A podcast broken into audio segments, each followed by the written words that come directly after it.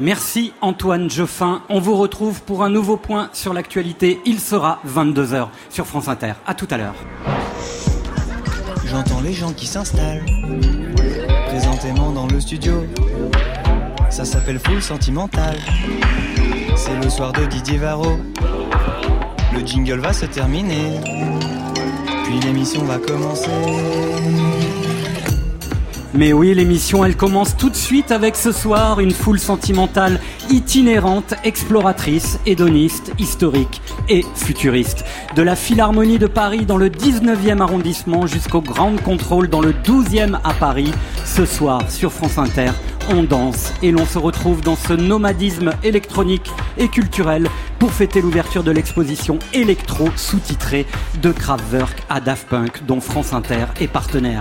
Après le journal de 23h, nous danserons sur la floraison techno de Irene Drezel et nous voguerons jusqu'à l'extrême sensualité queer de Kiddy Smile. Mais tout de suite, le bar de foot sentimental est ce soir installé au cœur de l'inauguration de cette grande exposition à la Philharmonie de Paris qui se tiendra du 9 avril au 11 août prochain. Deux heures pour mieux comprendre cette géologie de l'électronique, pour faire le point sur les relations tumultueuses entre l'homme et la machine, pour plonger dans le cubisme réinventé du spectacle vivant, pour à nouveau respirer dans la marge de cette House Nation. Détroit, Paris, Berlin, Manchester, Ibiza, à travers la cartographie des utopies, c'est aussi une culture d'aujourd'hui, une culture aujourd'hui de masse qui entre au musée pour faire un point sur sa propre histoire. Comme l'a écrit Sylvain Desmille, la techno est moins un taylorisme qu'un charlot brisant les chaînes de la machine des temps modernes. Foule sentimentale à la Philharmonie de Paris sur France Inter. C'est fou, hein? C'est cette machine des temps modernes dont nous allons ouvrir le cœur et les tripes ce soir en compagnie de Jean-Yves Leloup, le commissaire de cette exposition, accompagné de quelques-uns des plus importants activistes de cette histoire, toujours en mouvement. Matt Ben, Jean-Michel Jarre, Arnaud Robotini, Étienne de Crécy, les lives de Hervé et Chine Laroche, la parole de nos amis du magazine Tsugi et des Rock, notre partenaire sur cette exposition. Mais tout de suite, on commence par celui qui symbolise à jamais l'électrochoc que cette musique a produit sur des générations successives. Il est celui par qui l'histoire de l'électro s'est écrite en France et celui qui lui a offert une grande partie de son rayonnement mondial. Un père, un tuteur, un protecteur, un éclaireur, un passionné, un artiste plus que jamais d'aujourd'hui, celui dont on pourra encore dire demain qu'il nous a sauvé bien des vies. Laurent Garnier est de retour dans Foule Sentimentale.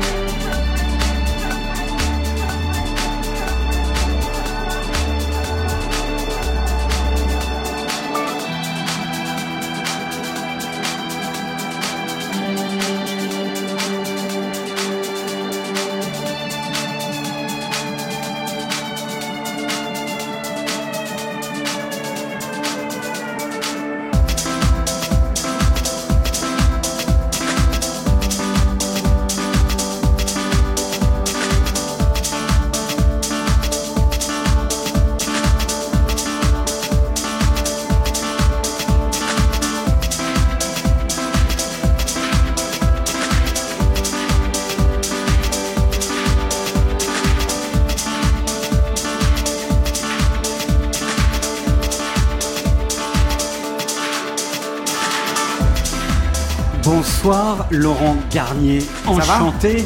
C'était pas mal hein, pour ouvrir, bien, pour ouvrir cette émission spéciale full sentimentale de la Philharmonie à Paris pour euh, l'inauguration de cette exposition qui euh, a commencé le 9 avril et qui se prolongera jusqu'au 11 août, vous êtes investi évidemment, euh, j'allais dire presque charnellement, puisqu'il s'agit. Non, musicalement.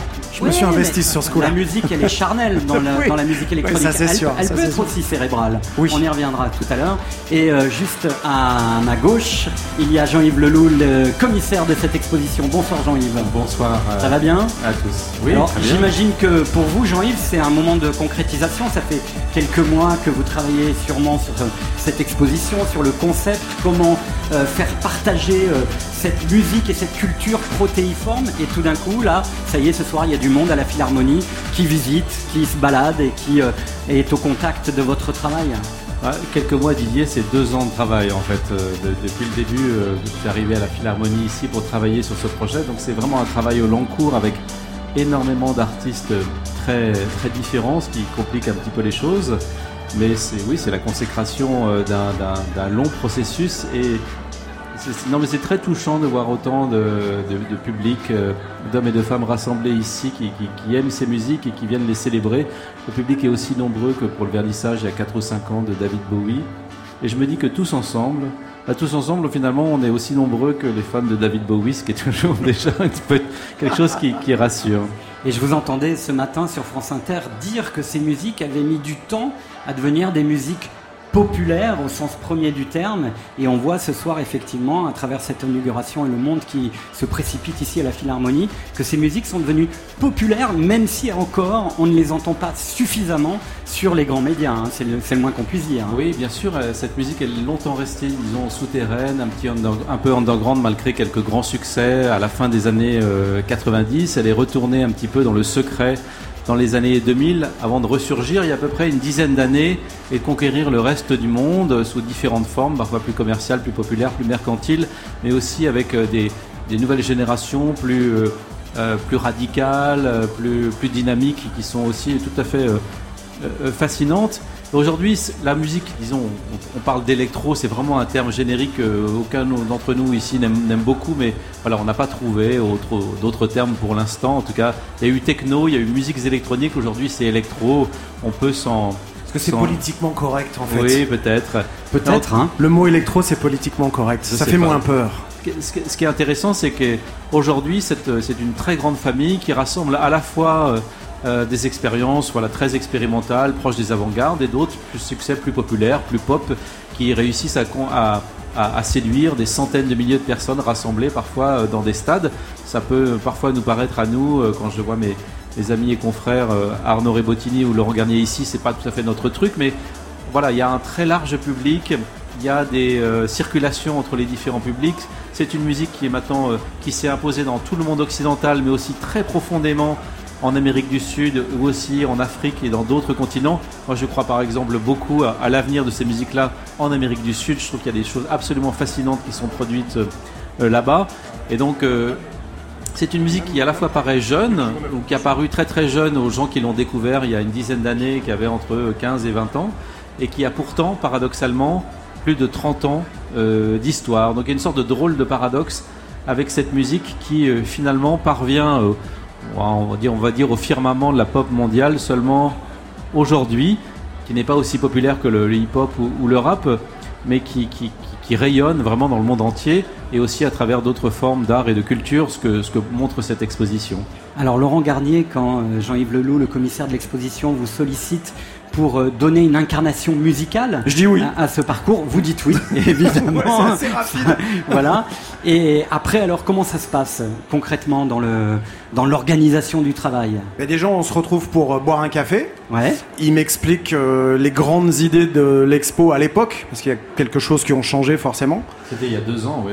Après, je lui dis musicalement où va être la musique dans l'expo et ce qu'il va y avoir. Moi, j'avais vu l'expo de Bowie et en fait, c'est vrai que Bowie, dès qu'on s'approchait de de, certains travaux, on entendait la musique et c'était immersif différemment. Et là, ils me disent que j'aimerais, c'est qu'en fait, la musique soit partout dans toute l'expo et qu'après, il va y avoir des, petits endroits où on va pouvoir brancher des casques et, rentrer dans d'autres travaux. Et euh, on a parlé des thèmes, en fait, des grands thèmes. très rapidement, on s'est dit bon, bah, Chicago, Détroit, New York. Et donc on a essayé de, de coller euh, le mieux possible à des thèmes qui sont développés ici dans, dans l'expo. Donc je suis reparti euh, dans ma collection de disques, donc ça a été euh, super intéressant pour moi de me replonger dans tout ça en me disant j'ai envie de mettre des anciens et des nouveaux, j'ai envie de mélanger tout le monde, j'ai envie d'être le plus représentatif possible. Alors quand on est sur Détroit, c'est assez simple, mais quand on arrive sur la France, avec toutes les, toutes les mouvances qu'il y a eu en France, ça a été euh, un peu prise de tête. Ouais, Laurent Garnier, vous en parlez d'ailleurs dans le très beau catalogue aux éditions textuelles qui accompagne cette exposition. La France, ça a été euh, le, le mix, pas le plus compliqué, mais en tout cas celui Ouais, où ça a été fallait- assez compliqué. C'est c'est vrai que c'était plus compliqué parce qu'on a, on a plus de sonorité en fait. Quand on est sur l'Allemagne, on va penser à l'électro, on va penser à Kraftwerk, et puis surtout la techno. L'Allemagne n'est pas connue pour la deep house. Et c'est vrai qu'en France, on a, on a, on a toutes les, les couleurs de cette musique-là. Et je me suis dit, je veux absolument qu'il y ait tout le monde. Donc j'avais envie de mettre les DAF, mais je voulais mettre Justice, mais je voulais mettre aussi euh, un jeune mec comme S3A. Et euh, voilà, j'avais envie de représenter un peu tout ça, ce qui représente aussi notre ouverture d'esprit. Euh, voilà, j'ai essayé d'être le plus représentatif possible en sachant que c'était des mix courts. Donc j'ai édité, j'ai coupé, en gardant, en essayant de garder l'essentiel et d'être représentatif. Moi, ma, frus- ma frustration à la fin, euh, quand j'ai fait 10 mix, j'ai appelé Jean-Yves et je lui ai dit Jean-Yves, moi il m'en manque un, c'est le futur en fait. La techno a toujours regardé devant. Et donc euh, je lui ai dit ce qui serait intéressant, c'est de faire une playlist avec les nouveaux artistes, les jeunes artistes. Et bizarrement, dans cette playlist, j'ai quand même mis Jeff Mills et Derek May. Oui, j'ai pour vu moi- ça. Ben oui, Ouais. parce que Eh oui. en fait, je commence avec Jeff et je termine avec Derek parce que pour moi, c'est les, c'est deux des plus, des artistes les plus visionnaires en fait dans cette musique-là. Et je me rends compte que dans un mix, comme un mix futuristique mix, leur musique reste toujours aussi visionnaire et actuelle. Alors on va revenir évidemment à ce travail que vous avez fait Laurent Garnier, mais puisque on parle du futur et qu'il vient de s'installer, juste à ma gauche aussi, c'est Matt Ben qui est à la fois le présent et on peut dire le futur. We want to rave on furent les premiers mots et les premiers émois en 2013 de celui qui est désormais le futur de la techno en France, Matt Ben que nous avions reçu il y a un an dans Full Sentimental. Il est de retour ce soir pour cette spéciale électro de la Philharmonie. Matt Ben c'est un DJ, un compositeur, un producteur qui s'est illustré dans son compagnonnage avec Astropolis, le fameux festival breton. On croise dans sa musique pleine de fréquences et d'hymnes les esprits bienveillants de Laurent Garnier ou de Manuel Malin, histoire de savoir et de comprendre par exemple d'où l'on danse si l'on veut faire bouger les clubbers de 2019 avec une énergie réinventée. Matt Ben illustre aussi à merveille son activité artistique à double face, pleine de fréquences, c'est le titre de son album. Pouvoir à la fois faire son métier de DJ et produire des albums qui ne sont pas forcément dédiés à la culture du dance floor. Matt Ben, quelque chose de la résistance underground qui ce soir illustre aussi le futur dans sa forme déjà classique.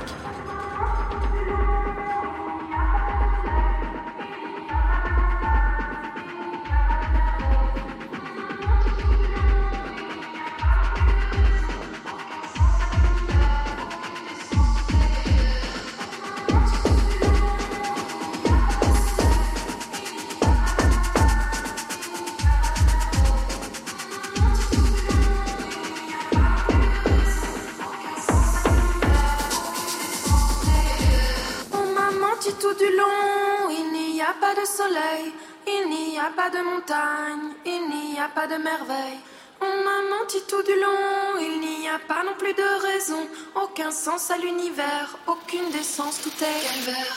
On m'a menti tout du long, il n'y a pas de soleil, il n'y a pas de montagne, il n'y a pas de merveille. On m'a menti tout du long, il n'y a pas non plus de raison, aucun sens à l'univers, aucune décence, tout est calvaire. On m'a menti tout du long. La société est une salope, le capital un enfoiré, il faut brûler les policiers. On m'a menti tout du long, il il n'y a pas de montagne, il n'y a pas de merveille.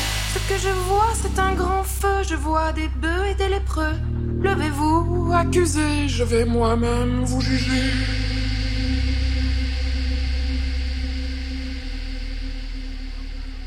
I sentence you to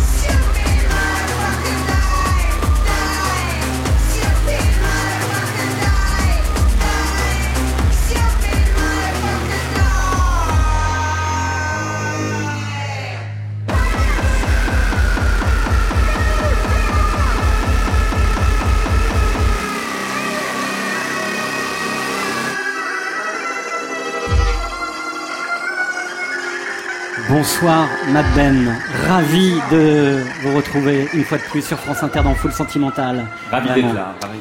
Laurent Garnier, vous vous connaissez avec euh, Matt Ben, Assez vous bien. avez déjà une histoire aussi. hein, On a même fait un morceau ensemble. Et il y a ça évidemment sur la platine de Full Sentimental qui nous rend assez dingo.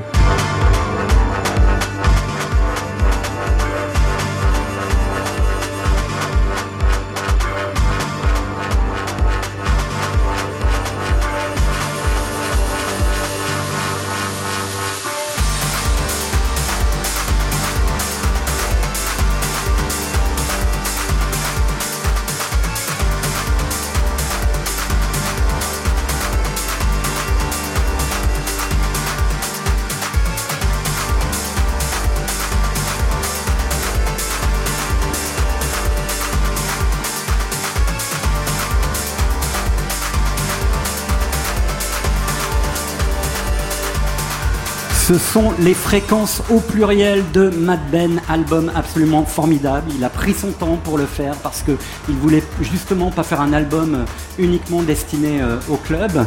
Et c'était extrêmement important aussi de raconter à travers ce, disque aussi euh, votre histoire et votre relation avec les musiques électroniques.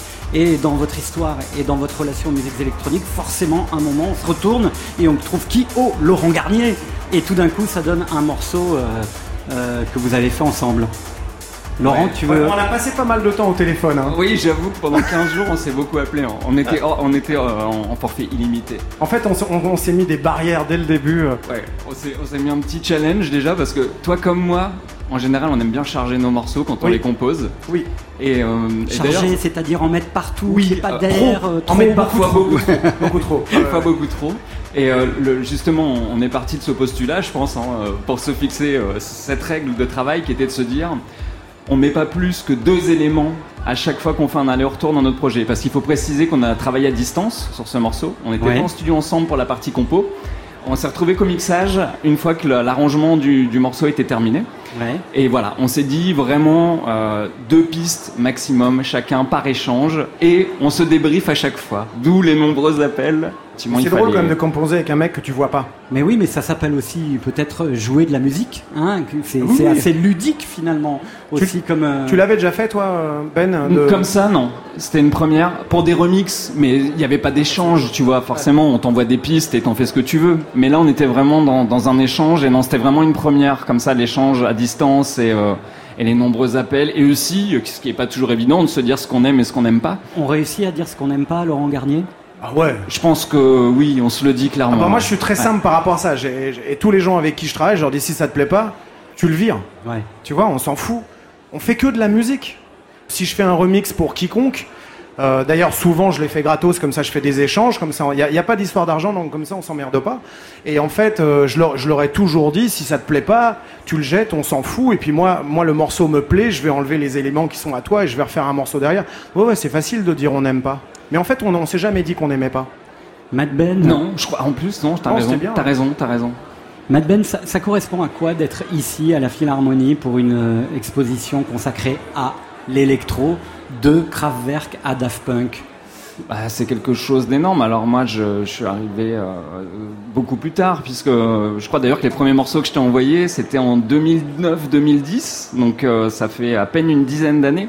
Là, on remonte euh, vraiment plus loin dans le temps, et, et voilà, je pense que ça a dû être un, un travail de malade mental de monter cette expo. J'ai, hâte de la voir parce que je l'ai pas encore vue. hein, je suis arrivé directement.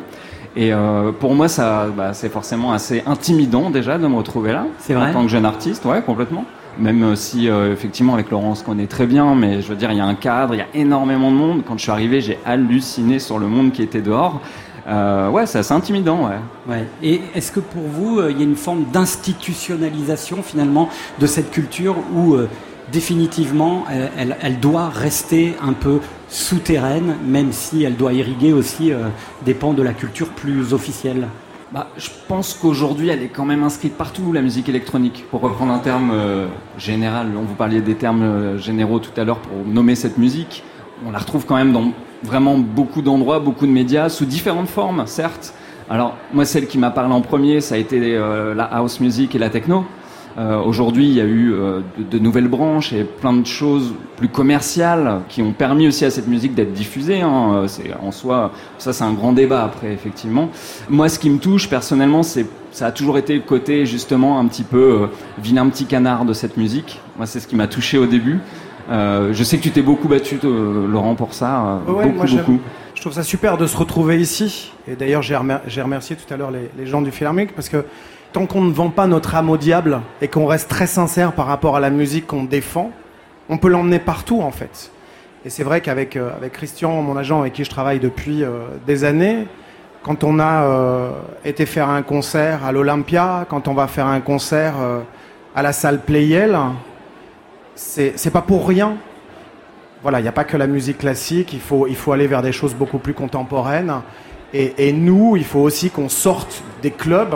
Si on a envie de vraiment de faire comprendre notre histoire et de raconter notre histoire aux autres, pour qu'ils la comprennent mieux, c'est aussi de pouvoir faire des expositions dans des endroits comme ça. Matt Ben, vous allez aller vous balader et visiter cette exposition. On va sûrement s'y recroiser parce que je vais prendre mon sac à dos et mon micro portable comme ça tout à l'heure pour euh, aller visiter cette exposition, notamment en compagnie de Jean-Yves Leloup et j'y retrouverai peut-être Jean-Michel Jarre. Mais euh, puisque nous sommes à la Philharmonie, qu'on parle de musique électro et qu'on parle aussi euh, de, de musique qui se joue, eh bien un premier live sur France Inter de la Philharmonie. Foule sentimentale à la Philharmonie de Paris. Didier Varro. Lu dans Jack le Média Musique de Canal+, Hervé, fils spirituel de Bachung et des Daft Punk. Sa musique, c'est de la chanson cardiaque, mélancolique, imaginée dans le souffle de l'énergie et de l'amour. Quelque chose de puissant chez cet auteur-compositeur-interprète qui confesse pouvoir pleurer sur Veridisquo de Daft Punk. Ce soir, il est pour la deuxième fois dans Full Sentimental et il est en live avec ses machines, un clavier, un microcorgue et des séquences avec lesquels il entame un combat charnel et évidemment assez sexy. C'est l'homme qui dompte les machines, va piano, c'est aussi un peu l'histoire de ce garçon qui prend son temps, quitte parfois à serrer les dents. C'est Hervé en live à la Philharmonie et on peut l'applaudir.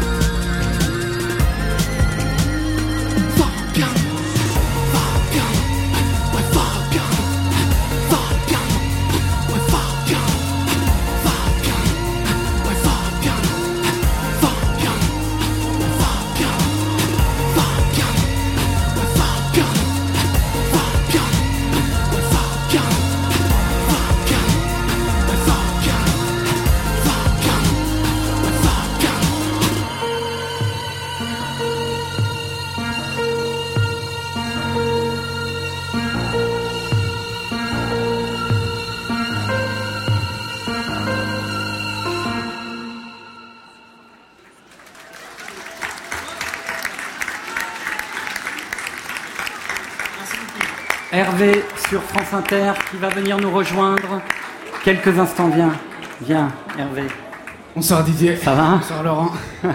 Enchanté. Bon, il était un peu tétanisé hein, quand même de, de chanter ce soir. euh, C'est un ici. moment tellement dur. Je, je me vois, je, je t'ai regardé et j'avais envie de te dire, ça va? Ça va Ouais, ça va, Je, ça va. je ressens tellement, je connais ça par cœur et c'est des moments difficiles. J'ai le cœur qui bat un peu fort, mais ça va. Je suis content d'être là. Alors c'est l'histoire d'un homme qui dialogue avec ses machines, qui a, qui a, qui a mis des mots, et donc euh, c'était finalement pas si absurde que ça de dire que vous êtes un peu le fils légitime ou illégitime de Bachung et de Daft Punk, ça vous va euh, comme euh, Bah, c'est. pas mal hein, en même temps, C'est des, des- pères fondateurs. euh, Disons que j'ai beaucoup, beaucoup écouté Bashung. Pour moi, c'est le meilleur. Et les Daft, ils ont. Discovery, ça a changé ma vie et ça m'a donné envie de faire de la musique. Donc. euh, En quoi ça a changé votre vie? Parce que je pense que plus jeune, j'ai vu les clips, la série de clips qui m'a marqué. J'ai pas fait attention beaucoup à la musique. Et adolescent, j'ai- je me suis plongé dedans. Ça m'a fait quelque chose, je ne saurais pas l'expliquer. Ça m'a transcendé. Je me suis dit, c'est complètement incroyable en fait. Ouais. Et Bachung aussi est très important pour euh, Laurent Garnier. Très. Je me souviens de quelques émissions de radio ensemble où, où chaque fois euh, euh, vous choisissez un Bachung et c'est toujours un moment d'émotion aussi. Hein. Ouais, Bachung, c'est les textes, mais c'est aussi tout, tout le travail et toute l'ouverture d'esprit. Il y a tellement de sensibilité dans sa musique. C'est, il y a tellement de couches dans Bachung. Enfin, moi, je suis archi fan, donc euh, là, c'est vrai que tu prêches un convaincu. En tout cas, merci Hervé. Laurent Merci Garnier, on va vous laisser, mais rappelons quand même que l'actualité de Laurent Garnier est toujours assez protéiforme. Euh, Il y a toujours ce film qui, Enfin, on y arrive. qui arrive, le- Ah ouais, qui on est tourne, euh, évidemment l'adaptation d'Electrochoc. Ouais. Il y a la musique du film Paris est à nous. euh, Oui, mais ça c'est fait. Voilà, mais ça c'est fait, mais c'est Oui. voilà. Il y a un album en chantier avec Liminianas. Ouais, je travaille avec Liminanas Ah, en ce moment, on fait des morceaux. Je, je, je- je sais que t'aimes beaucoup euh, Liminanas. Ouais. On en avait parlé déjà la dernière fois et j'étais en train de faire un remix pour Lionel. Et en fait, depuis, on s'est dit, on aimerait bien transformer l'essai. Et donc là, on est en train de d'échanger, euh, pareil, un peu comme avec Ben, euh, parce que Liminanas, faut savoir qu'il est Au toujours- téléphone donc. Il fait, il fait quasiment 300 dates par an, donc c'est un peu difficile de le choper, de le mettre dans un studio. Donc en fait, on s'envoie des pistes, on fait, euh, on fait des petits bouts de morceaux, on se les envoie et on essaye de travailler sur un album ensemble. Euh, je sais que là, il part à Los Angeles, il va, il va aller voir Iggy Pop, il aimerait bien qu'Iggy Pop pose la voix sur un des morceaux, donc euh, ça c'est son délire à lui, ça me ferait très plaisir. Vu, vu tout ce qu'a dit Iggy Pop sur la musique électronique, ça me ferait bien Oui. marrer que je fasse un morceau. Mais euh, ouais, on travaille avec Lionel en ce moment sur, un- sur une idée d'album. Merci infiniment, Laurent Garnier. Je vais me retrouver de l'autre côté pour aller visiter cette exposition avec Jean-Yves Leloup et Jean-Michel Jarre. Et je suis sûr qu'on entendra Marshall Jefferson, qu'on entendra French Kiss, qu'on entendra Shades of Rhythm, qu'on entendra évidemment Daft Punk et puis aussi évidemment Kraftwerk. はい。はい。は。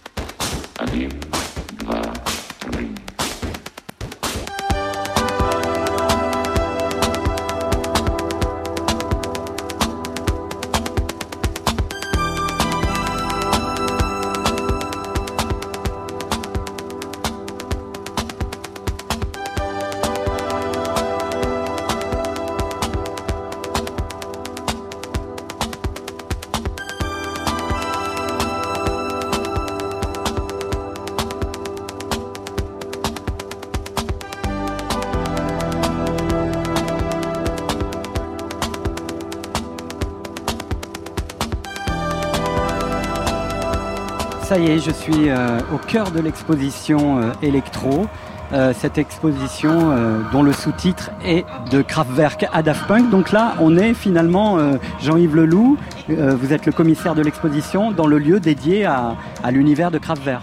Oui, absolument. C'est tout- toute une série de vidéos en trois dimensions donc que les gens viennent voir avec des lunettes euh, 3D relief classiques maintenant qu'ils connaissent dans les cinémas pour les blockbusters et ce genre de choses. Et surtout des versions très réactualisées de leurs morceaux vraiment les plus classiques. Huit morceaux de ce qu'ils appellent le, catalogue. Euh, Ralph Hutter, qui est le seul membre fondateur qui reste maintenant dans, ce groupe, résume un peu ses, quasiment ses 50 ans de carrière avec ces huit vidéos. Il voulait pas montrer d'objets, d'instruments ou même ces fameux robots qui avaient servi à l'élaboration de son travail? Il voulait vraiment montrer la finalité de son travail artistique qui pour lui est autant euh, visuel que musical, euh, que plastique, que, que scénographique aussi puisqu'il viendra en concert à la, Philharmonie les 11, 12, 13 et 11, 12 et 13 juillet prochains. Alors précisément, euh, Jean-Yves Leloup, on va sortir de l'espace euh, Kraftwerk. Euh, Il y a quelque chose euh, qu'il faut préciser sur cette exposition. On y entend beaucoup de musique, on y entend les mix de Laurent Garnier hein, qui illustrent les différents espaces, mais euh, on, y, voit aussi euh, beaucoup d'images, des structures architecturales. C'était ça aussi le pari de cette exposition, c'est à la fois d'av- d'avoir de la musique, mais aussi tout ce qui accompagne la musique. Oui, au fond, on raconte l'histoire de cette musique ou les, imaginaires plutôt de ces musiques. Je suis très attaché à ce terme d'imaginaire parce que c'est ça, au fond, qui pousse un jeune de 16-17 ans à se lancer dans la musique ou à quelqu'un qui a une cinquantaine d'années, comme Jeff Mills, à continuer à travailler avec toujours ce même imaginaire. Et au fond, on raconte cette musique électronique à travers le regard aussi des artistes qui sont associés, de- des vidéastes, des photographes. Il y a de très belles séries de photographes, je suis très fier de montrer ça, qui sont dédiés au portrait des danseurs et des rêveurs avec cette vision très, très humaine du, danseur. Et puis à travers le travail de certains scénographes, de plasticiens, plein de gens qui euh, finalement euh, tournent autour de cette musique, travaillent avec les musiciens ou, ou pour qui cette musique est la bande-son de leur vie. Alors on va retrouver maintenant un autre pionnier de ces musiques électroniques euh, qui est Jean-Michel Jarre. Sur la platine de Full Sentimental, on va d'abord écouter un peu de la musique de Jean-Michel Jarre et on le retrouve tout de suite après au cœur de cette exposition électro pour laquelle nous sommes aujourd'hui euh, en pleine immersion. A tout de suite.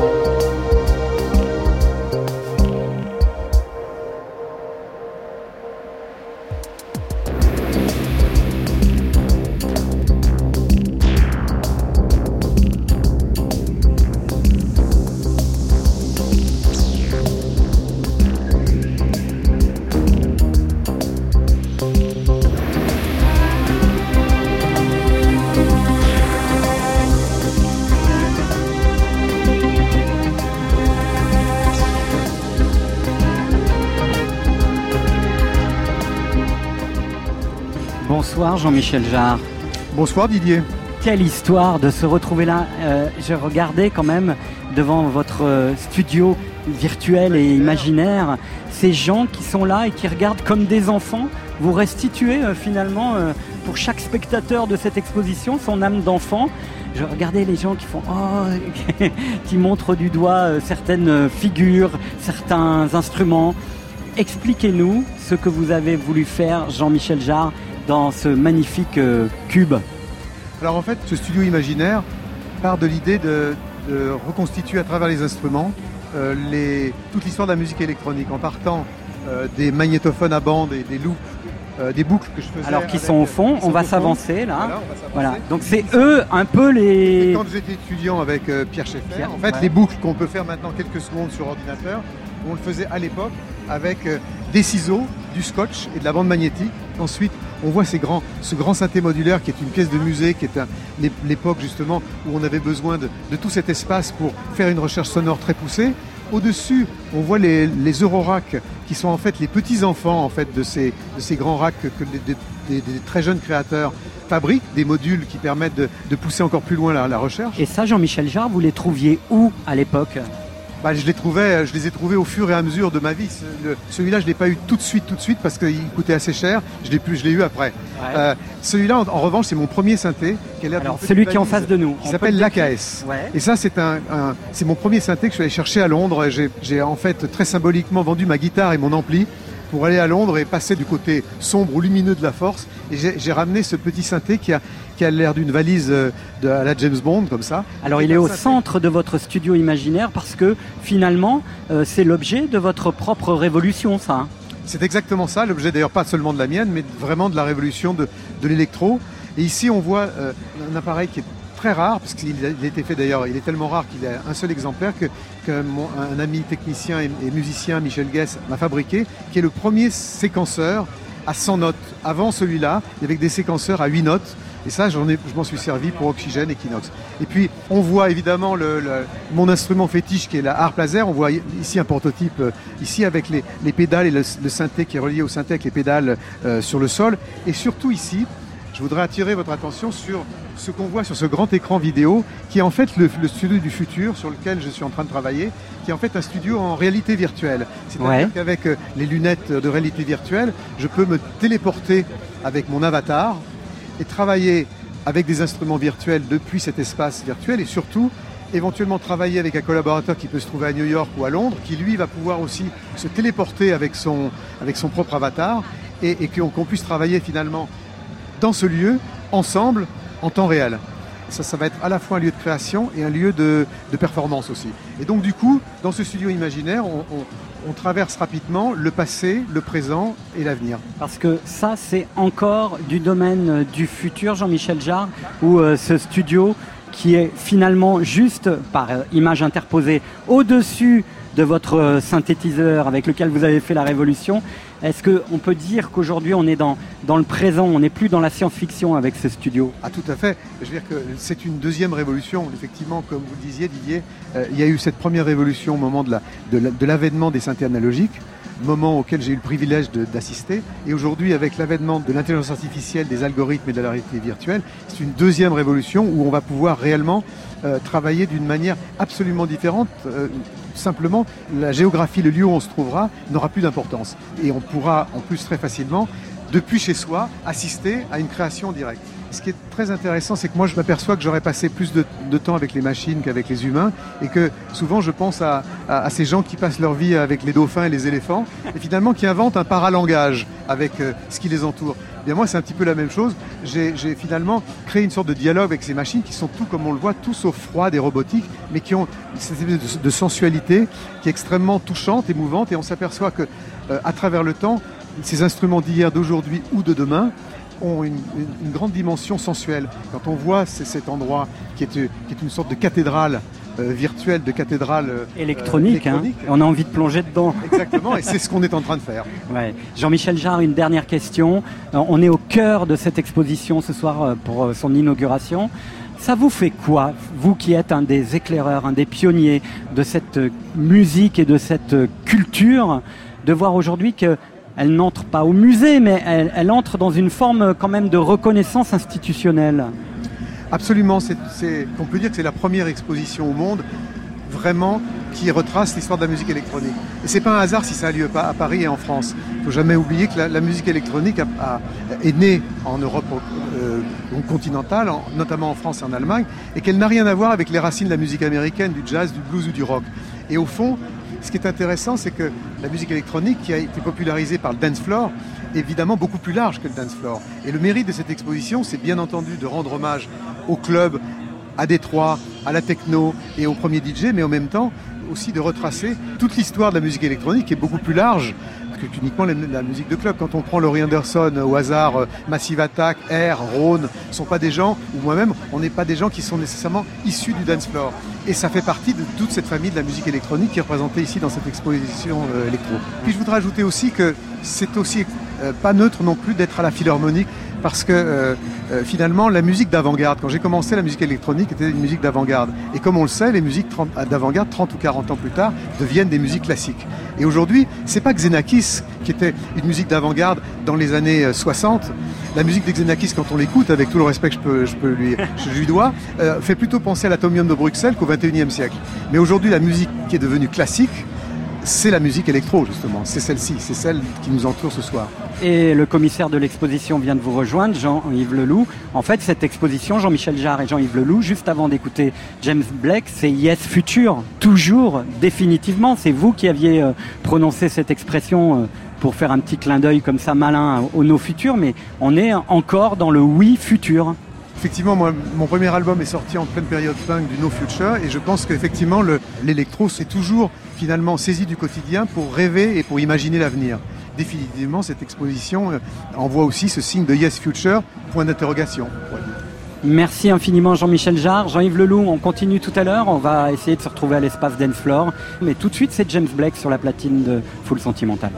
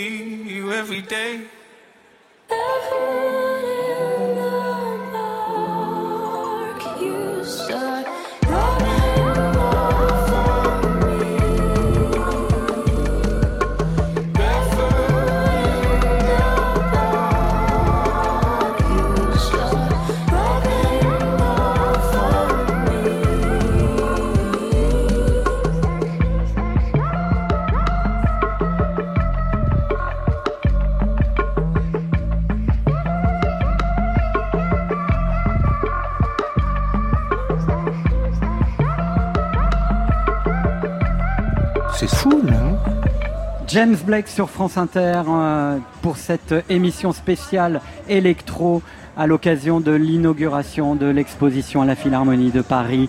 Ça commence, euh, ça a commencé le 9 avril et ça se terminera le 11 août. Je suis toujours en compagnie du commissaire de l'exposition, Jean-Yves Leloup.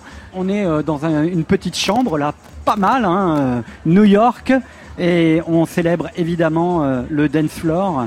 Vous n'avez pas pu euh, transplanter l'ambiance du euh, Pa- Paradise Garage ici, mais euh, en tout cas, vous faites allusion évidemment à cette histoire extrêmement importante de ces musiques qui sont aussi des musiques d'émancipation.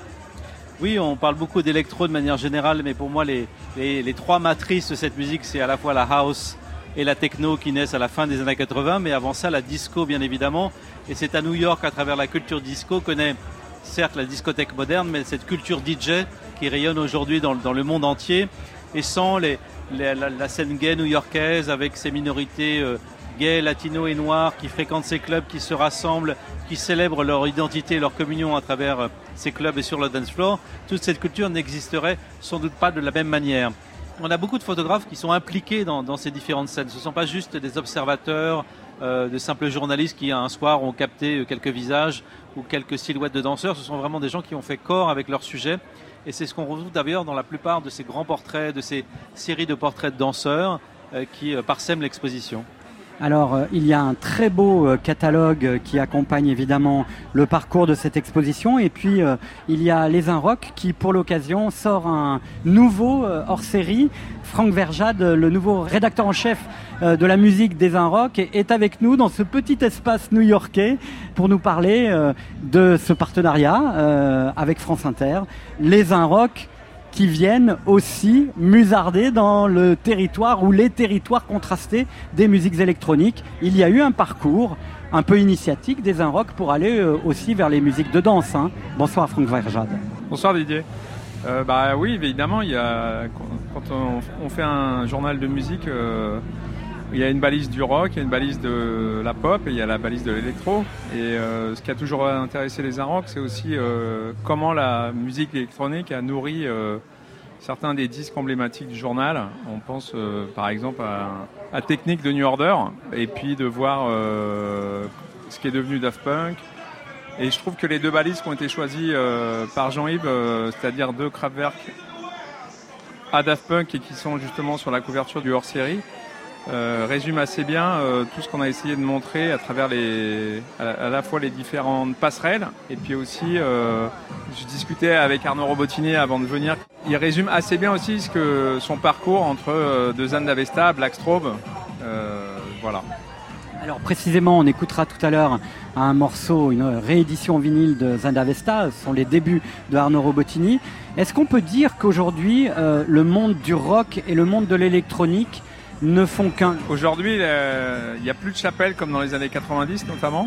Donc tout irrigue tout et euh, de la même manière qu'il y a de la pop électronique et que l'électro euh, nourrit le rock, il n'y a plus de frontières finalement. Donc ce qui fait la richesse de la proposition musicale aujourd'hui. Et c'est ce qu'on voit justement à travers cette exposition électro à la Philharmonie. dans ce numéro spécial. Si euh, on devait euh, retenir deux, trois pages ou une séquence ou une sélection de disques, qu'est-ce qui est pour vous euh, très important et finalement assez illustratif de cette exposition à la Philharmonie? On a essayé de donner des codes par famille musicale et aussi par territoire, c'est-à-dire l'Angleterre, l'Allemagne, la France, les États-Unis évidemment, et de voir comment au fil de la lecture du hors-série, tout ça finalement ne fait qu'un magma assez pluriel. Et surtout, ce que je trouve très intéressant, c'est avec le recul, voir les prochains développements qui peuvent être attendus autour de l'électro au sens euh, large. Et par exemple, on peut très bien imaginer une, nouvelle exposition dans 20 ans. Merci infiniment euh, Franck Verjade. On retrouve donc euh, ce hors-série des Inrock électro des origines à nos jours avec évidemment ce visuel qui reste mythologique, hein, les Kraftwerk et puis euh, le casque, le casque de Daft Punk qui vient euh, comme ça euh, se coltiner au visuel de Kraftwerk. Merci infiniment Jean-Yves Leloup à tout à l'heure. Pour redémarrer cette deuxième heure, ce sera Arnaud Robotini. À tout de suite. Après les infos du journal, C'est encore full sentimental. Vous écoutez France Inter à la Philharmonie de Paris, comme partout en France. Il est 22h.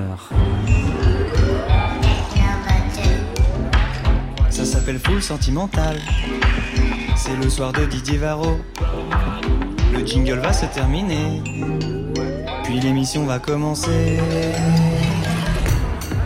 Deuxième heure de Full Sentimental enregistrée de la Philharmonie à Paris à l'occasion de l'inauguration de l'exposition Electro de Kraftwerk à Daft Punk qui se tient donc du 9 avril au 11 août prochain. L'occasion de revisiter l'histoire de ces musiques de danse qui ont aussi symbolisé une contre-culture en mouvement, de la piste de danse du Paradise Garage jusqu'au rave du Fort de Champigny, du Queen au Grand Rex, des couloirs de feu du Space Ibiza, au mur moite du Bergheim à Berlin. L'électro, c'est de la musique de danse, c'est aussi de la recherche sonore, de l'exploration technologique et une multitude d'artistes qui contribuent à forger l'éclectisme de ces musiques. À l'image de Arnaud Robotini qui sera l'invité le week-end prochain de la Philharmonie avec une création exceptionnelle autour de la BO du film de Robin Campillo, 120 battements par minute, qu'il jouera en compagnie de sept musiciens.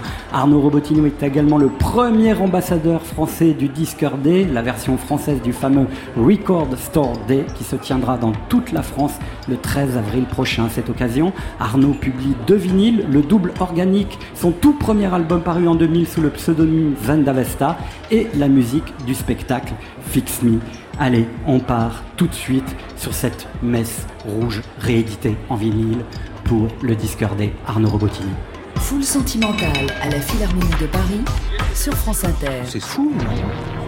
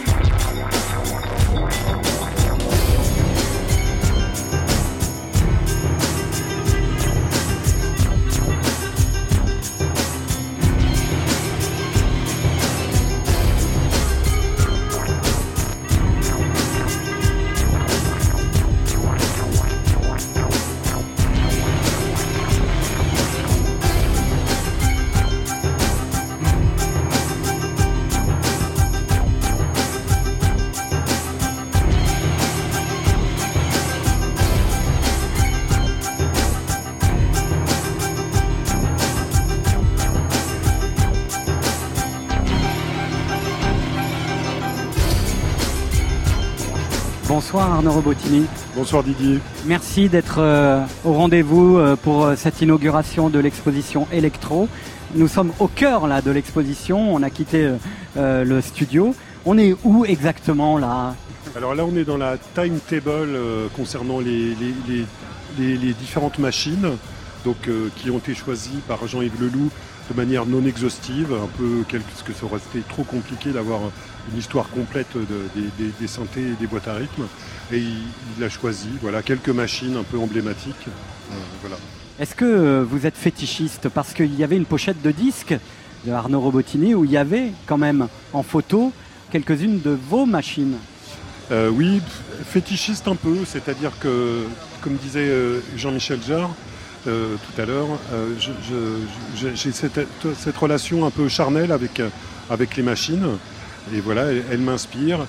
Et euh, alors, je les collectionne pas de manière, euh, euh, névrotique, mais euh, j'aime bien avoir régulièrement une nouvelle machine ou un, instrument, voilà, qui, va, qui va avoir une place particulière à un moment. Comment on peut expliquer à des gens qui ne connaissent pas du tout cette musique le fonctionnement par exemple d'un synthétiseur ou d'une boîte à rythme? Est-ce qu'il faut être musicien déjà à la base pour jouer du synthétiseur ou jouer d'une boîte à rythme? Bah non, justement, euh, la techno, c'est un peu ça, c'est-à-dire que ces, machines ont permis, et moi en particulier, euh, de, s'affranchir d'un apprentissage euh, du solfège et, même d'être accompagné de musiciens. On peut très facilement se, créer un petit groupe à soi et tout contrôler. Et souvent, euh, la, musique, euh, la musique techno, par exemple, si on pense à l'acid house, c'est le détournement d'une machine qui était très compliquée à programmer. Et, euh, en fait, comme elle était très compliqué à programmer, bah, ils ont décidé de faire un peu n'importe quoi avec. Et ça donnait un style comme ça un peu psychédélique, un peu étrange, qui, s'appelle l'acid house. Voilà. Alors justement, on n'est pas obligé d'être musicien, mais est-ce qu'il faut être geek et à un moment, oui, quand même, posséder cette technologie, la maîtriser? Ah, être musicien, on est musicien à partir du moment où on crée de la musique. Euh, d'être compositeur ou d'avoir fait le conservatoire. Euh, je pense souvent à, Bernard Parmigiani, qui était le premier compositeur de musique savante, hein, n'ayant pas fait ses classes au conservatoire. Donc euh, il était précurseur en ça de, toute une génération de, musiciens, producteurs qu'on trou- retrouve maintenant dans la musique électronique. Donc il faut être un peu geek, effectivement, il faut aimer un peu la technique, mais je dirais que c'est quand même beaucoup plus simple d'acquérir cet apprentissage que le violoncelle, par exemple. Euh, C'est euh, une consécration que cette exposition aujourd'hui euh, ait lieu à Paris, de votre point de vue, ou est-ce qu'il faut faire attention parce que la techno au musée, ça sent le sapin?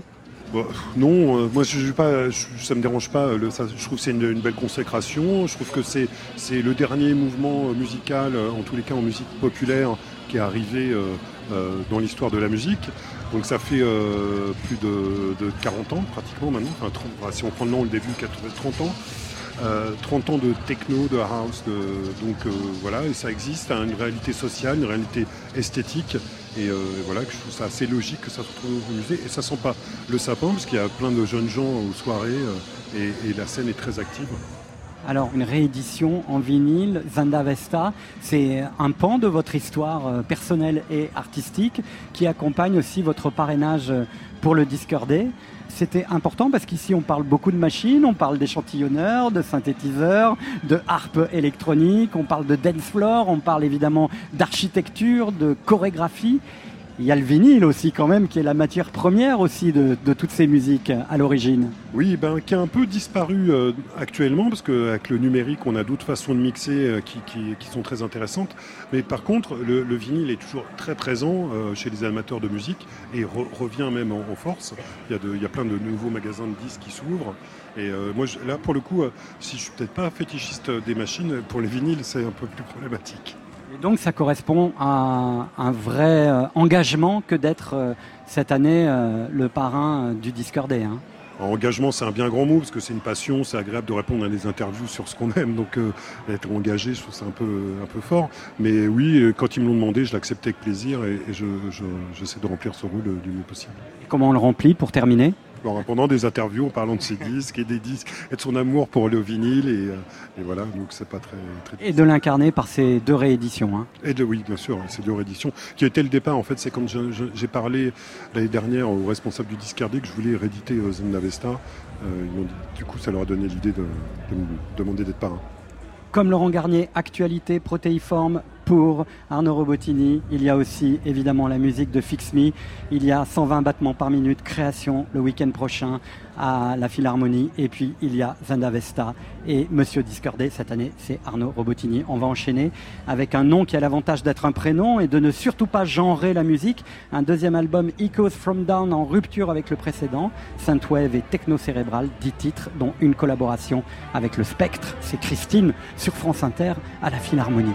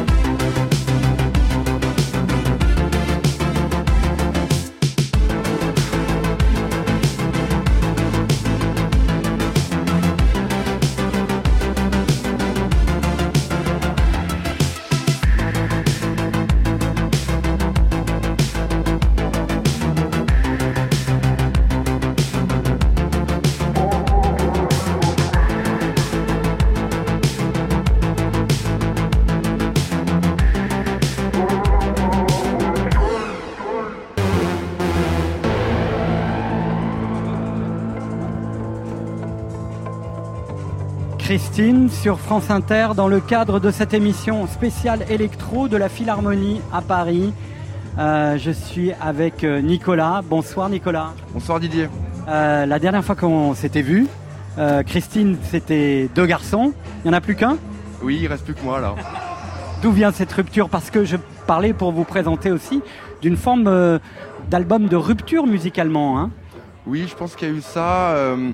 Bon, il y a un moment donné, les, cha- les, les envies, les chemins se séparent et euh, finalement, c'est cette séparation aussi qui, a créé l'impulse de ce deuxième album. Avec euh, le titre qu'on a écouté là tout de suite euh, sur France Inter, qui est une collaboration avec euh, le Spectre. Tout à fait.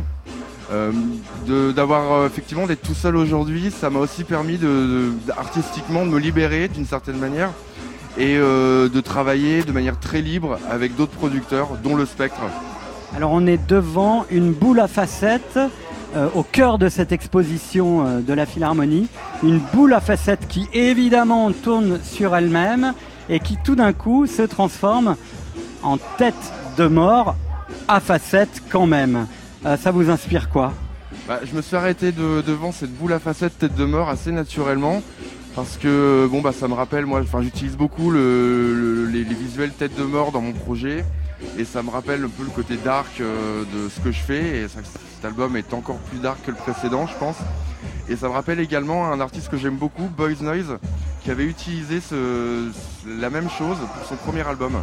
Alors cet album, euh, il est euh, assez sombre, essentiellement instrumental, avec quand même la volonté de, de donner euh, euh, de la matière aux textures. Parce que souvent les textures aujourd'hui sont un peu virtuelles. Là, on a la sensation que euh, vous avez eu envie de donner une vraie matière. hein. On parlait de couches tout à l'heure avec euh, Laurent Garnier. Euh, C'est ça le travail de Christine aujourd'hui? Bah, c'est un travail que je, pense se développe au fil des années. J'obtiens du matériel, des beaux synthétiseurs, plus le temps passe. Et là, il y avait vraiment l'envie d'exploiter au maximum le côté analogique de, de mes machines et de mes synthés. Et de créer... Comment on peut expliquer ça, euh, puisque ce soir on est là pour donner des images aussi à la radio? Qu'est-ce que c'est que l'analogique dans euh, la technologie? Euh, bah, je pense qu'on a un accès tous à la technologie qui est évident grâce aux ordinateurs, aux logiciels. Et petit à petit, on revient peut-être à quelque chose d'essentiel, c'est-à-dire des vrais instruments, des vrais synthés. Et ça donne aussi plus de, plus de profondeur et d'âme à la musique. Donc euh, peut-être qu'il faut un certain nombre d'années pour acquérir ça. J'en parlais avec Arnaud Robotini il y a, au début de carrière, c'était 7-8 ans. Et euh, justement, c'était son, son- son- grand discours. Les machines, les synthés, il n'y a que ça de vrai. Les ordinateurs, les gars, euh, vous verrez un beau jour, vous, vous, vous arrêterez quoi. Il avait raison peut-être. Qu'est-ce que vous évoque cette exposition ce soir? Euh, On voyage effectivement euh, d'un univers dance floor, de l'histoire euh, qui commence avec euh, évidemment la disco, mais euh, avec aussi toute l'histoire des machines qui ont accompagné la musique électronique. Qu'est-ce que vous ressentez ce soir là à la Philharmonie Ben, J'ai l'impression qu'il y a une sorte d'accomplissement, que, la, musique électronique se pérennise enfin et devient une part évidente de la culture moderne et musicale. Donc je crois que ça, ça met ça en exergue, d'autant plus que la Philharmonie c'est quand même la musique classique à la base. Et euh, maintenant en 2019, bah, on, met en exergue euh, la musique électronique, c'est génial. Merci infiniment euh, Nicolas. On rappelle euh, le titre de cet album. Ça fait un moment hein, qu'on qu'on essayait de vous avoir, donc on est content de vous avoir à l'occasion de cette soirée spéciale Echoes from Down. L'album est sorti en février. À bientôt. À bientôt, merci Didier. Merci infiniment. Foule sentimentale à la Philharmonie de Paris sur France Inter. Étienne de Crécy est ce producteur, compositeur qui a été l'un des architectes de ce cubisme réinventé dont 1024 architectures, duos d'artistes multimédia ont fondé l'histoire artistique sur scène. Projection topographique sur une structure en échafaudage, sorte de trompe-l'œil fabuleux qui accompagnait les clubbers adeptes de Super Discount notamment ou de Tempo Vision. Depuis le cube, Étienne de Crécy considère le live comme un moyen d'expression à part entière. Il se lance pour la Philharmonie dans Space Eco dont il va nous parler dans quelques instants.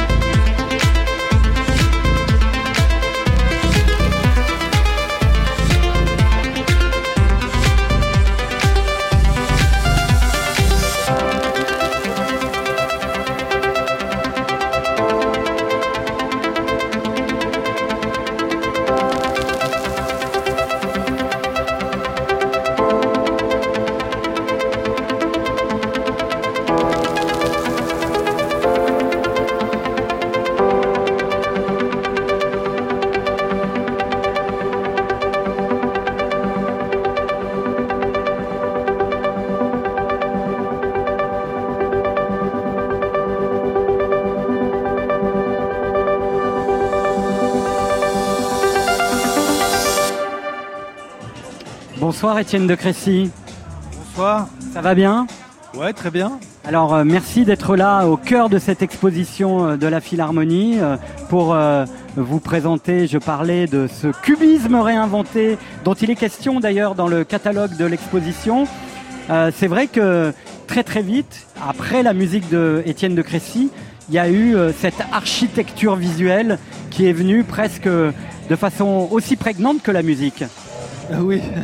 Non, effectivement, il y a eu cette installation qui, a, tourné en fait avec le cube. C'est vrai que ça a eu un, impact euh, euh, visuel euh, dont, je, mesure l'importance seulement aujourd'hui en fait. À l'époque, ça me semblait assez naturel de le faire. Et c'est vrai que là, c'était marrant de voir dans l'exposition, de voir une, une maquette, euh, une maquette de, de cette installation. ouais. Alors ça a été d'autant plus décisif euh, pour vous que finalement aujourd'hui vous ne pouvez pas considérer votre métier sans euh, sa- son prolongement scénique quoi. En fait, je crois que dans la musique, il n'y a jamais eu personne qui pouvait considérer son métier sans un prolongement scénique. Peut-être au départ dans les musiques électroniques, si justement à part le clubbing, on pouvait se dire voilà les disques peut-être vont se suffire à, eux-mêmes ou l'exploration technologique, la recherche, mais non. Voilà, on va dire la musique électronique, c'est la première musique qui avait une existence sans la scène, sans. euh, et c'est vrai que encore aujourd'hui, euh, euh, en fait, la, musique électronique, son mode d'expression dans la scène, c'est les DJ et c'est pas tellement les musiciens. Et ce truc-là, en fait, on n'a on a rien inventé. Normalement, tous les musiciens faisaient de la scène. Nous, ce qu'on a inventé, les musiciens électroniques, c'est de pas en faire. En fait, c'était ça la nouveauté. Et après, le truc, c'est qu'on a essayé de tordre le truc euh, pour faire de la scène et d'apporter quelque chose d'autre sur scène parce qu'en vrai, normalement, cette musique, elle est diffusée par les DJ plutôt que par les concerts. Aujourd'hui, euh, quand vous travaillez sur votre nouveau projet euh, qui sera joué demain soir, samedi, à la Philharmonie, comment on se réinvente après euh, cette aventure euh, du cube qui a été euh, une borne incroyable dans votre parcours et même dans l'histoire euh, des musiques électroniques Alors là, je me pose pas la question sous cet angle-là, en fait. En fait, au moment où j'ai euh, rencontré euh, justement euh, Pierre et France 2024 Architecture, j'aurais demandé quelque chose qui me permettait moi d'exister sur scène sans que l'attention soit portée sur moi. C'est le moment où je suis centre de l'attention, c'est un moment que j'aime pas tellement. Et donc j'aurais dit, il faut quelque chose pour que les gens y kiffent, qu'ils qu'ils hallucinent visuellement. Mais par contre, moi, je peux pas fournir ce job-là. C'est pas ma personne qui va le faire. Il faut qu'on arrive à faire quelque chose ensemble qui fait que les gens vont halluciner. En fait, parce que c'est ça, en fait, euh, ce que j'essaie de proposer en fait en spectacle, c'est effectivement plus que juste euh, un, concert, c'est une expérience si possible hallu- hallucinatoire. Et en fait, euh, donc, ils, m'ont fait cette proposition du cube qui marchait très bien, qui correspondait parfaitement à ce que je recherchais. Et en fait, et après maintenant, je retravaille donc le prochain live que je présente à la Philharmonie demain soir. C'est pareil, c'est d'essayer de présenter pour le public quelque chose qui soit pas juste un concert, c'est plus un show. En fait, c'est vraiment une, euh, une expérience. L'avantage que j'ai, c'est que la musique, c'est un prétexte à faire une installation visuelle. Souvent, en fait, dans les, arts visuels, les arts digitaux, ils sont un peu chiants. L'avantage, c'est que moi, j'ai le, j'ai la musique en plus, et c'est de la musique électronique, c'est de la techno, donc qui est vraiment, qui est normalement fait danser les gens, et en plus, ils peuvent voir un truc euh, qui est vraiment euh, hallucinant. Architecture et musique électronique, est-ce que ce sont deux notions qui vont bien ensemble? Vous avez vu là euh, Vous connaissez ce, ce bâtiment là euh, devant lequel les gens passent? Effectivement, on est devant la maquette du Berghain. oui, ouais. je crois qu'il y a un, côté. Le euh, Bergheim, lieu mythique à Berlin. hein. Effectivement, dans la musique électronique, il y avait ce côté euh, radical que les architectes euh, aiment bien. De toute façon, que ce soit architecture ou euh, l'art contemporain, je sais qu'il y avait, y a ce truc dans les musiques électroniques, dans la techno en tout cas. Il y avait, euh, a un côté radical dans la techno en fait. Il y avait une expérience radicale, mais qui a été en fait populaire. C'est-à-dire, et je pense que tous les artistes, architectes, artistes, ont été un peu euh, jaloux de la notoriété qu'on a pu avoir, nous, dans la musique électronique, de faire des expérimentations. Mais en fait, on avait ce kick tous les temps qui ramène tout le monde, qui, met tout le monde d'accord. Donc en fait, on a pu euh, avoir accès à des, expériment- des expérimentations sonores et musicales, mais grâce au kick tous les temps, tout le monde l'accepte et tout le monde participe à cette expérience. Et je crois que dans l'art contemporain, dans les arts en général, euh, ou bien cinétique, on a- les, les gens n'ont pas accès à cette popularité et avoir, euh, avoir un, un accès à tout le monde. Et nous, on a eu cette chance. Étienne de Crécy, avant de se quitter, euh, venez, on va, on va s'éloigner un peu de la maquette du Bergheim. Euh, L'histoire de ces musiques, elle est importante. Est-ce qu'il faut que les jeunes générations soient au contact de, de cette histoire des musiques électroniques? Alors pour moi, l'histoire, elle n'est pas très importante. C'est vraiment, j'ai un rapport euh, assez difficile avec ça. C'est-à-dire que encore une fois, moi- moi j'ai découvert ça, j'ai découvert la musique électronique comme une révolution, en fait comme euh, quelque chose qui était complètement nouveau. C'était dans les années 90. Le fait que ce soit aujourd'hui, euh, ça fasse partie de l'institution, c'est quelque chose que j'ai du mal à vivre. C'est-à-dire que je me sens un peu Fidel Castro euh, dans le que quand la révolution devient l'institution, c'est un truc. euh, on n'avait pas fait ça pour ça au départ. En fait, vraiment au départ, moi j'ai fait de la musique et je me suis investi euh, dans, dans le mouvement parce qu'il était communautaire. En fait, il était. Ça avait tout d'un coup. Il était très jeune. Quand j'ai commencé, il n'y avait pas de vieux dans ce business-là. C'est-à-dire les vieux, ils faisaient de la pop, ils faisaient, le, ils faisaient la variété ou du rock, ou du rock et tout ça. Et nous, tout d'un coup, il y a eu une génération spontanée. On a fait la musique électronique et l'idée, c'était pas d'arriver dans les musées. C'était pas ça notre intention.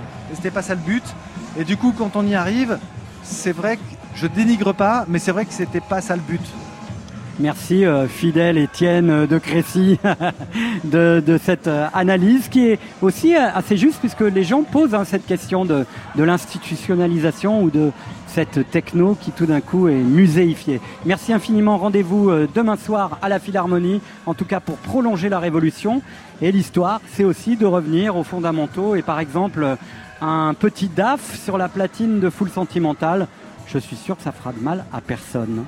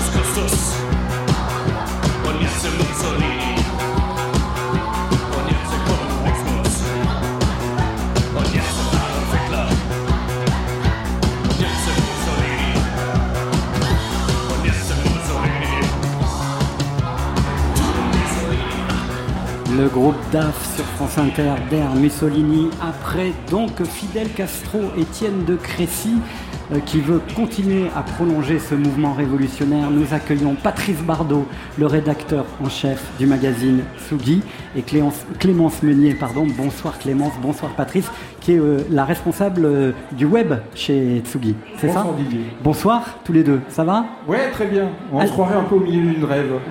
presque, presque. Un peu dans un rêve aussi. Voilà, et sauf que les gens sont encore euh, très sages. et que oui, ça- ils ça reste- très- reste raisonnable. Voilà.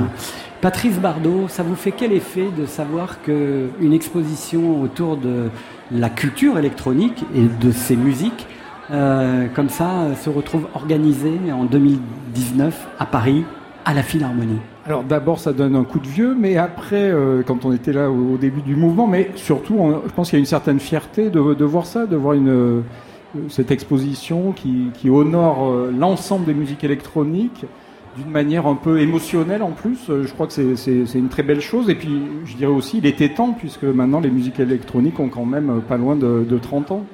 Pas de tentation de, muséification, je ne sais pas si le mot est juste, on pourrait dire que c'est un néologisme. En tout cas, euh, c'est aussi euh, important que ces musiques regardent toujours vers le futur, comme on disait avec Jean-Michel Jarre, yes, futur, définitivement. Oui, c'est la, musique du futur. Donc c'est une exposition, pour moi, celle-là, c'est un hommage. Et puis c'est une exposition aussi qui est futuriste.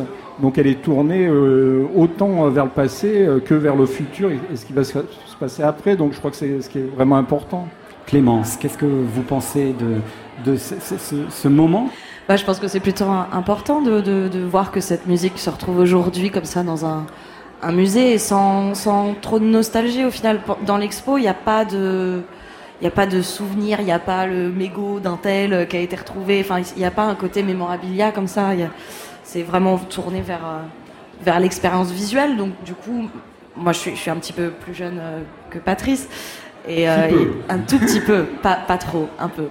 Mais il y a, y a un côté intéressant aussi de, de retrouver l'histoire de, de cette musique-là sans, sans avoir l'impression de regarder un, un cours. Quoi. Oui, puis il y a le côté aussi transgénérationnel qui est intéressant dans, à la fois dans le public et là euh, ce soir euh, c'est un public de toute génération donc qui, a- qui avait qui a une, une compréhension différente mais complémentaire des musiques électroniques.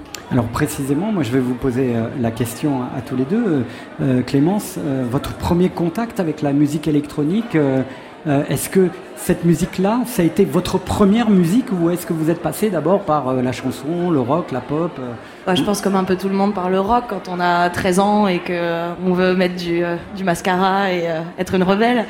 Mais euh, non, non, j'ai commencé à écouter de la musique électronique très très jeune euh, via, via, via mon frère en fait, donc euh, j'ai toujours un peu vécu ça.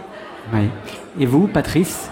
Moi, mon premier souvenir de musique électronique, c'est- très loin. Ça, ça remonte à 1992. C'était une rêve à la défense, un peu mythique, où il y avait Laurent Gardier, LFO. Et euh, c'est vrai qu'on, à l'époque, on savait pas tellement quel était le, le DJ. S'il y avait un DJ qui était là, on, on comprenait pas trop. C'était juste un- une question de sensation et d'énergie. Et euh, ce côté aussi euh, nou- nouvelle musique. Étienne de Crécy disait quelque chose d'important sur ce mouvement, c'est qu'au moment où il apparaît, il n'y a pas de vieux. Ce sont que des jeunes qui sont là. Exactement, oui, oui, il n'y a, absolument pas de vieux. Ça, ça- ça- c'est un mouvement qui a, qui a été créé en, 1989, on va dire, et qui, qui n'avait pas de racines. C'est une nouvelle musique qui était, qui était là, qui apparaît et qui explose à la fois euh, euh, dans des espaces urbains euh, type le Rex, que euh, aussi dans des friches industrielles comme euh, près de Paris, à Mosinor par exemple, où, où là je me souviens très bien euh, d'être d'être entré dans, dans cette soirée, dans cette rêve où j'entendais une musique incroyable qui sortait, mais je me demandais d'où d'où ça venait. Je me disais, mais d'où vient cette musique? Et en Ouais. fait, il y avait un DJ avec des platines qui était caché dans un coin, parce qu'aussi, les DJ à l'époque, il n'y avait pas le côté star DJ, ils étaient euh, planqués dans un coin de la soirée. Ce qui comptait, c'était la musique qui sortait de n'importe où. Le numéro précédent euh, de Tsugi euh, titré Que reste-t-il du rêve électronique Et euh, vous avez réuni euh, une table ronde avec Irène Drezel, que l'on retrouvera tout à l'heure après le journal de 23h en live sur France Inter dans Full Sentimental. The Hacker, Kiddy Smile, qu'on retrouvera également après 23h en live sur France Inter. Laurent Garnier, qui était là tout à l'heure, et La Fraîcheur. Euh, un échange euh, entre des générations, des esthétiques musicales différentes, avec euh, évidemment un, un tronc commun au niveau de la culture. Qu'est-ce qui vous a poussé à poser cette question, euh, à faire votre grand débat à vous Que reste-t-il du rêve électronique? Est-ce qu'il y a danger? Si vous voulez, Didier, c'est un peu la, même question que vous nous posez sur le côté muséification de la, culture électronique. Là, on se demande, plus de 30 ans après le, début de la musique électronique, aujourd'hui, la musique électronique n'a plus besoin vraiment d'être défendue. C'était le, au début, c'était vraiment la défense des musiques électroniques qui était attaquée par le, par le pouvoir, par le ministère de l'Intérieur, etc. Donc, euh, on s'est demandé ce, qu'est aujourd'hui la musique électronique. Est-ce qu'il y a toujours ce, ce rêve Euh, Je pense que Clémence, peut-être, euh, est-ce qu'elle rêve électronique encore C'est- intéressant aussi. Clémence Ah oui, évidemment. Je pense, je pense que, euh, évidemment, aujourd'hui, la, la musique électronique a moins besoin d'être défendue parce qu'elle est moins ostracisée, moins oppressée, on va dire. Mais il n'empêche que ici, tout le monde aime la musique électronique, en quelque sorte. Mais euh, on va ailleurs, et ça en reste encore une musique qui est mise à part parfois et qui est euh, moins considérée parce que pas faite par des musiciens conservatoires. Il y a encore ce truc-là et je pense qu'il y a encore des choses à faire pour faire euh, vraiment accepter cette musique pour ce qu'elle est. Mais on, on se rend compte aussi, enfin, à travers ce- cet article, ce grand débat, comme vous le dites Didier, il y a aussi ce côté trans, trans de la musique électronique qui provoque une transe. Et je crois que c'est ce qui fait aussi sa, sa rareté et sa- son particularisme. Et Parce on- qu'il y a peu de musique qui arrive à, voilà, à faire rentrer les gens en transe euh, pendant euh, des heures. Patrice Bardot, Clémence Meunier, vous restez avec nous. Euh, on va accueillir le deuxième live de l'émission ce soir dans Full Sentimental. Alors, elle était déjà avec nous vendredi dernier. Elle est de retour ce soir dans Full Sentimental. Elle est auteure, compositrice, interprète. Et elle a, Patrice Bardot, 23 ans. Donc, un an avant sa naissance, en 1995 par exemple, les patrons de Libération, de Nova et de Radio FG étaient convoqués, quai des Orfèvres, à la suite de l'hospitalisation d'un jeune raver. Le juge voulait inculper Serge Julie, Jean-François Bizot et Henri Morel pour, je cite, complicité passive de trafic de stupéfiants. Les charges vont être abandonnées, mais l'affaire a fait grand bruit. En 1996, l'année de sa naissance, dans ce climat policier et de stigmatisation, la chasse au rave est ouverte. En colère, les organisateurs de la rave se réunissent et créent l'association Technopole dans le but d'apporter des conseils juridiques aux organisateurs de soirées et de permettre un meilleur dialogue avec les autorités. Ils aident ainsi de nombreuses raves à voir le jour et créent en 1998 la Technoparade à Paris avec l'aide d'un certain Jack Lang qui est là ce soir et qui se balade dans les travées de cette exposition à la Philharmonie. Alors tout ça, ça semble bien lointain et en même temps, pourrait-on le savoir, ça pourrait peut-être ressurgir à la faveur d'une poussée sécuritaire. Alors Chine Laroche, elle, aujourd'hui, elle est bien loin de ça, mais elle aime les clubs et profite en toute tranquillité du langage entre ses machines et ses guitares. Elle est en live ce soir dans Full Sentimental. Chine Laroche.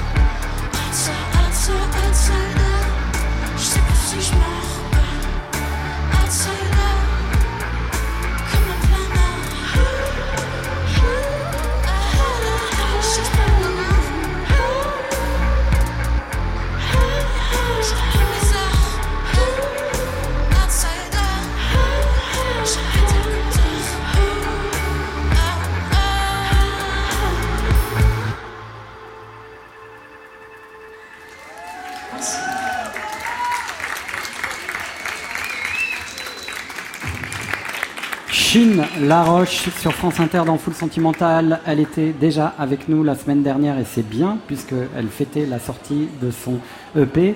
Rebonsoir Chine Laroche. Bonsoir. Ça va? Bah, super. Alors quand on vous dit de venir euh, pour euh, jouer à l'expo euh, électro, c'est tout de suite ouais je viens. Parce bah, que carrément. vous avez aussi cette culture. euh, vous êtes une clubeuse, un peu? Un peu, ouais. Ouais, hein? Même un peu beaucoup, non? Un petit peu. Ouais. Oh, Didier. Non, mais on peut tous dire, il est presque 23 heures. Qu'est-ce que ça vous évoque, cette euh, exposition euh, ce soir que nous avons visitée Du avec monde. euh, du beaucoup monde? de choses, euh, franchement, beaucoup de monde. Il y avait beaucoup de monde. Puis là, je suis en face du stand molécules. Donc, euh, je pense à molécules. Ouais. Et euh, ça m'inspire plein de trucs. En fait, ça m'inspire tellement de choses parce qu'il y a tellement de, tellement de projets électroniques aujourd'hui. Enfin, c'est à la base de beaucoup de choses. Pareil, là, j'en ai fait l'exemple. euh, J'ai joué avec la guitare électrique alors qu'à la base, sur l'enregistrement, il n'y a aucune guitare. Mais euh, en fait, la musique électronique permet un champ de possibilités euh, incroyable. Et après, je trouve que c'est bien d'avoir cette base pour ensuite, après, s'en détacher en live et rajouter des Rhodes, rajouter un- une guitare, rajouter des trucs plus euh, qui font plus live justement. Ouais. C'est aussi euh, l'avenir de ces musiques euh, électroniques. Patrice Bardot et Jean-Yves Leloup qui, qui, qui nous a rejoint, le commissaire de l'exposition. On le voit bien, hein, Étienne de Crécy, pour lui, c'est un des enjeux de, de, de, de- réinventer ces musiques aussi euh, sur le live. Et, et- aujourd'hui, c'est là aussi peut-être le futur de ces musiques électroniques. Même si Jarre, dans les années fin des années 70 et dans les années 80, a déjà cassé les, les codes de- de- du, spectacle vivant, c'est peut-être là aussi le, le futur de ces musiques. Oui, c'est là. Puis avec la, percée des technologies, euh, je pense qu'on va arriver à avoir des, des lives électroniques totalement immersifs. Et euh, au final, c'est vrai qu'on se souvient de, de lives comme celui de, de Daft Punk à, à Bercy en, de- en 2007 euh, qui ont marqué les esprits. Je crois que, en fait, j'ai l'impression, hein, peut-être Jean-Yves euh, sera d'accord avec moi aussi, qu'on est au début du live électronique et des possibilités qui sont amenées par la technologie. Ce que disait euh, Chine Roche en regardant Molécule, hein, avec euh, ce moins 22,7 Celsius, c'est aussi ça, c'est que ces musiques, elles ne sont pas non plus absentes du terrain, on va dire, social et de l'engagement de plus en plus. Et euh, le défi climatique est un défi dans lequel la musique électronique euh, euh, trouve, je pense, un, un- un terrain d'expression absolument euh, euh, phénoménal pour les années à venir. Ah, c'est- une musique qui, qui a toujours été ancrée dans une notion de, de politique, de défendre des droits, que ce soit droits des Noirs aux États-Unis avec Détroit et Chicago. Aujourd'hui, il y a énormément de choses autour du genre autour de- et autour évidemment du climat. C'est une musique qui permet de s'évader en premier lieu et on s'évade de trucs pas très drôles généralement. Donc plus il y a de problèmes, plus il y aura de musique électronique en tout cas, je pense. On peut s'évader de manière intelligente, Patrice Bardot. C'est absolument nécessaire dans le monde d'aujourd'hui que la musique électronique finalement retrouve ses bases qui étaient une musique d'engagement, de défense des causes des, mi- des minorités. En tout cas, le magazine Tsugi, le mois dernier, euh, titré Que reste-t-il du rêve électronique et faisait son grand débat bien avant celui d'Emmanuel Macron. Là, euh, vous consacrez votre une euh, du magazine Tsugi à l'excellent groupe Compromat et je trouve que ça résume assez bien aussi ce qu'on a vu ce soir dans cette exposition, c'est-à-dire la culture de l'histoire de cette musique et de son arbre généalogique, et puis euh, toujours un pied dans le présent et dans le futur. Oui, tout à fait. Voilà, il faut être. C'est pas une musique passéiste, mais en même temps, c'est une musique qui est assez marrante par rapport au, au rock, par exemple, où euh, il y a une catégorie qui s'appelle le rockabilly. Rockabilly, c'est vrai que c'est c'est une musique un peu ancienne, vieillotte. Et dans la techno, par exemple, les artistes techno très jeunes peuvent jouer des vieux morceaux de techno sans qu'on les, on les baptise euh, technobilly, par exemple. Et je trouve ça quand même très intéressant. C'est une particularité de la musique électronique qui n'oublie pas le passé, qui reste dans le présent et qui pense au futur. Patrice Bardot, Clémence Meunier, merci infiniment. Merci, Continuez Didier. à faire ce que vous faites. Jean-Yves Leloup, le mot de la fin, de presque la fin, puisque Marion Guilbault vient de s'installer et nous allons passer après le journal à la troisième heure qui sera le live de Full Sentimental avec Irène Drezel et notre cher Kelly Smile. Le mot de la fin. Ah, le mot de la fin, c'est que, eh bien, tu me prends un peu au dépourvu, mais je pourrais dire que aller voir cette exposition, c'est aussi vivre la musique. Ça n'est pas beaucoup de gens qui aiment la musique détestent les expositions sur la musique, et on a essayé de tout faire pour les faire revenir à l'intérieur non pas d'un musée, mais tout simplement d'un espace d'art actuel et contemporain, et de se plonger dans une série de sensations, de d'événements un peu sensoriels, de vidéos, d'hypnose. Il y a un côté très pop dans cette expo qui peut être aussi approfondi lorsqu'on prend le temps de brancher son casque et de se plonger dans l'œuvre de certains artistes, de lire les cartels. On peut la vivre de manière très superficielle sans que ça soit péjoratif dans mon euh, très hédoniste plutôt. On peut la vivre comme ça par pur plaisir. Et puis on peut se, se plonger pour comprendre au fond euh, le trajet et l'esthétique de certains artistes qui ont modelé l'art d'aujourd'hui et celui du 20e et 21e siècle. Merci infiniment Jean-Yves Leloup. Ça commence et ça continue jusqu'au 1 11 août. L'exposition électro à la Philharmonie de Paris. Marion Guilbault, bonsoir. Bonsoir Didier. Euh, vous, vous avez été au cœur de cette expo ce soir, Moi, je comme suis- nous. Je, je me suis promenée, j'en ai profité également. Et je trouve que c'est exactement le, le live qu'on va entendre là maintenant à 23h15. Et ben c'est exactement le prolongement de cette exposition. C'est-à-dire ces deux jeunes artistes qui arrivent avec une proposition musicale, mais aussi une proposition graphique, une proposition hédoniste, une proposition militante pour qui dit Smile. Et voilà, Irène Drezel, euh, une jeune euh, slasheuse, hein, comme on dit. Elle est non seulement musicienne, DJ, mais aussi photographe plasticienne. Elle amène vraiment une dimension euh, très corporelle à la musique. Le live, euh, je, je pense que on, on va le ressentir, euh, on va le ressentir en l'écoutant. Et on va faire des petits écartements de bassin. Voilà, exactement. On va faire des petits mouvements et qui dit smile, bah oui, bien sûr, avec le voguing, avec ce- le, le- le fait de remettre cette house musique, cette musique très très chaleureuse au goût du jour comme il le fait. Je pense que là, on va vraiment réunir tous les aspects de la musique électronique avec les deux lives qu'on va entendre dans quelques minutes. Tout ça, on va traverser Paris pour aller au Grand Contrôle après 23h16. Mais pour euh, se quitter, on va se quitter avec euh, la playlist de France Inter et un artiste aussi qui réunit à la fois son amour des machines et son amour des mots. C'est Malik Judy et ses belles sueurs.